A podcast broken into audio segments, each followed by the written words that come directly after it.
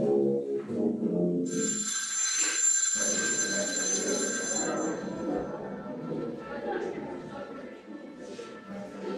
дает буквально 3 секунды, чтобы вы постепенно сразу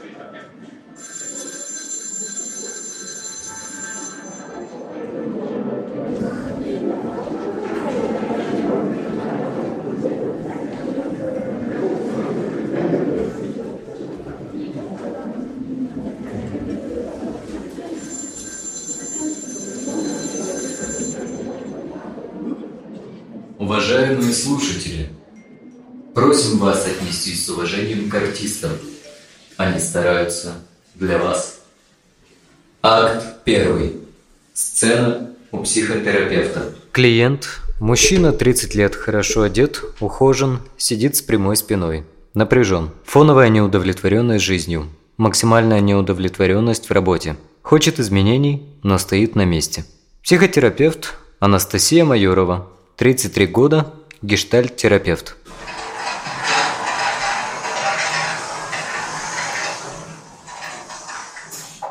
Здравствуйте, как вы сегодня? Здравствуйте. Не очень. В чем это выражается? Я очень зол. Расскажите, что произошло. Да, ситуация сегодня на работе. Такая произошла, что опять хочется все бросить и уйти. Понимаете, ну, Суть тут даже не в ситуации, а в том, что я давно вынашиваю эту мысль, а уйти никак не могу. Ну, с работы. Когда происходит что-то подобное, так хочется всех послать. Но потом как-то выдыхаю, успокаиваюсь. Вроде злитесь, но говорите достаточно тихо и медленно. Как будто в этом очень мало энергии. Пожалуй. На самом деле в моменте-то я очень злился. Но как-то опять никаких действий не предпринял. По дороге сюда даже злился. На себя и на... на собственную слабость. А сейчас чувствую, что скорее устал, чем злюсь. А как думаете, с чем сейчас связана ваша усталость? Да с этими... с этими бесконечными повторениями одного и того же. Я как будто попал в какой-то замкнутый круг – Хожу по нему, хожу и никак выйти оттуда не могу. А попробуйте сейчас заменить «не могу» на «не хочу». Вы думаете, я не хочу? Да я очень хочу. Нет, я ничего такого не думаю, но предлагаю вам провести такой маленький эксперимент. Ну ладно, давайте. Я попал в замкнутый круг. Хожу по нему, хожу, хожу, хожу. И не хочу выходить оттуда. Я попал в замкнутый круг и не хочу выходить. Что с вами сейчас происходит? Да в ужасе я. Внутри все сжалось как-то от страха и от мысли, что из этого круга как-то можно выйти. Но это же глупость какая-то. А что вам здесь кажется глупым? Да реакция моя глупая. Потому что я ведь на самом деле хочу выйти оттуда, хочу... А вот сейчас почувствовал себя каким-то испуганным человеком, который вообще никуда не хочет и выходить ниоткуда не хочет. Если подумать, почему он может никуда не хотеть. Да почему? Так комфортно, потому что. Комфортно, понятно и безопасно. Ну, да, не все нравится. Но без неожиданностей, каких-то и сюрпризов неприятных. А еще этот круг, он замкнут. Значит, никто посторонний туда и попасть не может. То есть за пределами этого круга тоже что-то есть? Ну, может быть, есть. Да там вообще много всего есть. Ну, там, там какой-то хаос. Там, там все непонятно. А вот это как раз и пугает больше всего. Это... Получается, я трус. Ну, то, о чем вы говорите, это нормально. Бояться это нормально. Выход из зоны комфорта вполне может быть пугающим, даже если вы этого очень сильно желаете. Но мы можем поисследовать здесь ваш страх, чтобы помочь понять, как э, возможно двигаться дальше и что с этим делать. Да. Да, мне бы, мне бы очень хотелось это понять. А есть ли у вас идеи, что в жизни могло бы стать выходом из этого круга, о котором вы говорили? Увольнение. Да, это, вот это было бы идеально. Быть предоставленным самому себе и делать то, что хочется. И когда хочется. Заниматься любимым делом в свое удовольствие. Ну, но именно здесь и начинается хаос. Слушайте, я просто, я, я не знаю, с чего начать. А, а вдруг у меня не будет заказов? Или что-то пойдет не так дальше? Тем более сейчас такая конкуренция. Или наоборот, придется еще больше работать. А вдруг в итоге вообще ничего не получится. И что тогда? Останусь ни с чем. Я чувствую, я просто... Я чувствую, что недостаточно готов. Такое интересное слово «достаточно». А что в нем кроется? Чего вам недостаточно хватает для того, чтобы а, двигаться вперед? Чего? Да сложно сказать. Ну, возможно, опыта. Понимаете, подучиться было бы еще неплохо, там, отточить навыки. Да и в самом деле сейчас просто столько этих специалистов. А у меня даже нормального портфеля нет. Там все какое-то обычное, ну, ну да, там была парочка каких-то крупных проектов. Но это все. Понимаете, к тому же сейчас, если я буду один, то могу не справиться с задачей. А так хотя бы какая-то подмога есть. У вас сейчас говорит тот самый страх? Да.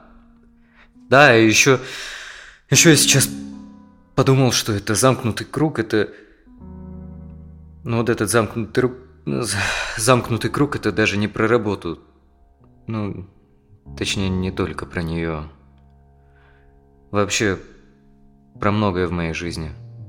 Ну, мне просто привычно и знакомо оставаться в зоне комфорта. Угу. То есть это какая-то уже более глобальная история. Поясните? Ну, я никогда не довожу дело до конца. Никогда? Но чаще всего. Бывает, хочу что-то начать, а бросаю даже не начав. Ну и все это и всегда из-за страха. С какими страхами вам там приходится сталкиваться? С планкой, которую сам себе задаю. Она очень высокая. Я... Я даже построить план могу к идеальному результату. Это все я умею. Потом сдаю назад. Потому что понимаю, что не все может пойти по плану, а значит и я не приду к цели, не достигну того, чего хотел. Понимаете? Не совсем к цели или к идеальному результату. Так это одно и то же. Разве? А если результат будет не идеальным, но достаточно хорошим? Тогда это будет значить, что я не справился. Не оправдал ожиданий, и мне за это будет стыдно. И тогда вы предпочитаете оставаться в исходной точке, чтобы не встречаться с этим чувством стыда? Ну да. У вас был опыт того, что вы завершали идеально? Mm, да. Школу закончил золотой медалью. О, как, ничего себе. Но это же правда пример идеального результата. Ну да. Ну, я тоже так думал. Но отец сказал, что ты, конечно, молодец, но это-то всего лишь школа. Вот институт закончишь с красным дипломом, вот это я понимаю, будет событие. Да. Как-то это так звучало. М -м -м. Надломилось как будто тогда что-то во мне. Мне очень жаль. Угу. Спасибо. Мне даже как-то неловко здесь сталкиваться с сочувствием. Но знаете, я, видимо, привык к тому, что всегда было чего-то недостаточно, и нужно бесконечно стремиться куда-то, туда, дальше, еще выше. Как будто это нормально. Правда, нет ничего плохого в том, что куда-то стремиться, но обесценивание ваших промежуточных успехов – это то, что часто лишает энергии и даже желания двигаться вперед.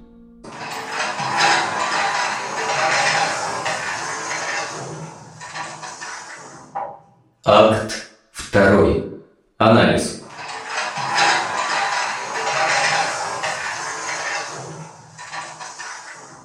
Поехали.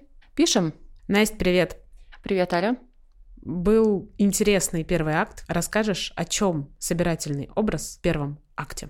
Здесь мы видим проявление феномена самозванца и то, как он может влиять на разные сферы жизни. Поделишься проблемой клиента. Может быть, есть какая-то статистика или возраст тех, кто приходит с этой проблемой? Этому феномену свойственен перфекционизм, предъявление к себе завышенных требований, страх неудачи, невозможность присвоить себе свои достижения, обесценивание. В глубине души такой человек чувствует себя обманщиком и боится быть раскрытым. Все это сопровождается тревогой и неуверенностью. Он всегда сравнивает себя с кем-то и нуждается в положительных откликах о своих достижениях. По некоторым оценкам, с ним сталкивается около 70% людей время от времени. Рассмотрим это так. У всех есть внутренний критик, который оценивает наши действия. И это норма для любого человека. Но когда этот критик начинает слишком много и слишком громко говорить, тогда он превращается в самозванца. И это очень грустно, потому что чаще всего он звучит голосом родителя. Именно у них мы в первую очередь учимся с детства себя оценивать. Когда ребенку предъявляются завышенные требования, сравнивают с другими, мол, вон посмотри, какая Катя умница, она на пятерке учится, и в музыкалку ходит, и, и танцует, и еще что-то успевает, а вот ты. И таким образом обесценивают. Или как в случае героя нашей истории, который закончил школу с золотой медалью. Ну это же круто, но этого для родителей оказалось недостаточно. А если это постоянно происходит, тогда да, внутри нас что-то ломается. Ломается представление о себе, о своей ценности, о своих возможностях. И тогда жизнь может превратиться в бесконечные качели. От «я самый лучший» до «я полный неудачник» неудачник. То ты гонишься за успешным успехом, то не способен что-либо начать или бросаешь на полпути, потому что пугают собственные ожидания. И здесь как раз клиент находится в ситуации, когда он останавливается об свой собственный страх неудачи, и как бы это ни было болезненно, он остается там, где ему не грозит столкнуться с этим страхом. Ты сказала о столкновении со страхом. Как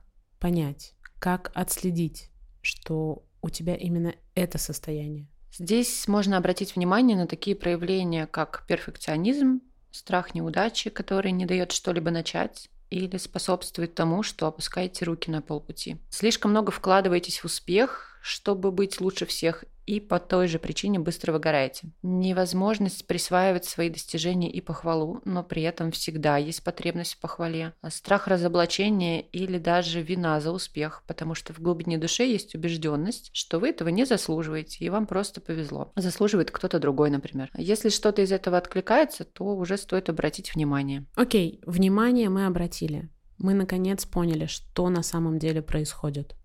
Как самому себе помочь. Прежде всего, стоит начать сравнивать себя с самим собой из прошлого, потому что самозванец чаще включается, когда мы сравниваем себя с другими людьми. И здесь большое спасибо соцсетям, где транслируется идеальная жизнь, мегаэффективность, успешный успех. Глядя на них, хочется сказать, о боже мой, я не так живу, я не справляюсь, нужно еще больше стараться. Или вообще спрятаться. И это то, чего делать точно не стоит. Сравнивайте себя с собой. Только так можно увидеть свой рост. Дальше не обесценивать, а отмечать свои успехи собирать их в копилочку знаний о себе. Даже если это что-то маленькое, важно понимать, что это лишь часть, это ступень на пути к большой цели. Если взять, к примеру, лестницу и убрать оттуда пару-тройку ступеней, то есть вероятность, что подняться по ней не получится, или ты где-то упадешь по дороге. Поэтому любое достижение, любой шаг, он всегда очень важен. Признать тот факт, что твоя жизнь не идеальна. Никто не идеален. И ты тоже не идеален, и позволить себе таким быть. Убрать слишком явную концентрацию с цели и переместить внимание на процесс. Есть огромная ошибка в том, чтобы ожидать слишком многого от результата, а результат часто не оправдывает ожиданий, потому что самозванцу свойственно его обесценивать. И так получается, что ожидается эффект вау, а там ничего не происходит. Ведь по сути, сам по себе результат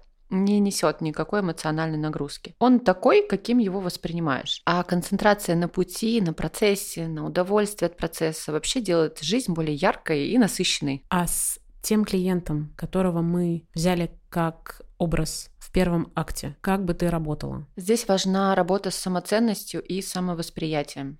Туда относятся и знания о себе, и о своих навыках, победах, достижениях, и присваивание себе своего опыта и его значимости. Некое формирование своего «я» в соответствии с реальностью, а не фантазиями и страхами, которые преследуют из детства. Важна также переработка полученного опыта и соответствующих эмоций, связанных с этим опытом, где он сталкивается с травмирующими ситуациями, которые сформировали данный феномен. Вообще сам по себе феномен самозванца не является диагнозом, это скорее явление, набор переживаний, с которым человек сталкивается, но без должного внимания он может приводить к неврозам, депрессивным, тревожным и обсессивно-компульсивным расстройствам. Поэтому важно не оставлять его без внимания. Один из способов это, конечно, психотерапия, где есть возможность пройти этот непростой путь в тандеме с терапевтом и с опорой на него, что немаловажно. И я не устану повторять, как важно не бояться принять эту помощь, а еще найти того специалиста, который подойдет именно вам. Потому что терапевтический альянс – это залог успешной психотерапии. Самый важный критерий – это, конечно, образование, наличие личной терапии и супервизии у специалиста. Это должно быть обязательно. Но все остальное – это личные предпочтения и внутренний отклик, потому что у каждого свой подход.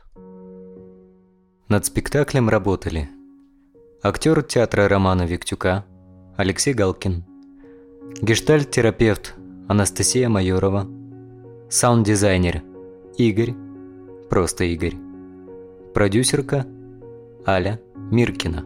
Все, пока. Пока.